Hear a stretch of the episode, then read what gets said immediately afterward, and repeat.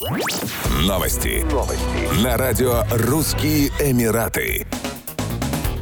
Российское подразделение British American Tobacco перешло компании из Абу-Даби BFI Holding. Об этом свидетельствуют данные единого госреестра юрлиц. Среди владельцев BFI Holding числятся три бывших топ-менеджера БАТ. Речь идет о Фаруке Энери, экс-гендиректор БАТ по России, Турции, Кавказу, Центральной Азии и Белоруссии, Олеге Барвине, экс-глава департамента по правовым вопросам компании, и Елене Заварзиной, бывший директор по маркетингу БАТ в России. Также компанией в Абу-Даби владеют Андрей Асавалюк и Сергей Сергей Кудинов, которые могут быть связаны с дистрибьютором БАТ в России ГК СНС. В частности, Андрей Асавалюк был совладельцем российского подразделения Global Functional Drinks, которое поставляло напитки Fresh Bar и он Tornado Energy. Сергей Кудинов возглавлял структуру группы СНС Центр, прекратившей работу в 2018 году. Доли учредителей не раскрываются. В сентябре 2023 года БАТ завершила сделку по продаже российских и белорусских активов консорциуму, который возглавил менеджмент БАТ Россия. Теперь эти предприятия работают под названием ITMS Group. Состав консорциума не раскрывается. Представительство в России табачный концерн открыл в 1991 году. На российском рынке БАТ продавала сигареты под марками Кент, Ротманс, Вок, Данхилл, Палмол, Лаки Страйк, Ява Золотая и другие, а также систему нагревания табака ГЛО. В марте 2022 года компания объявила об уходе с российского рынка. Свое решение БАТ объяснила тем, что ее бизнес в России больше не является устойчивым в нынешних условиях.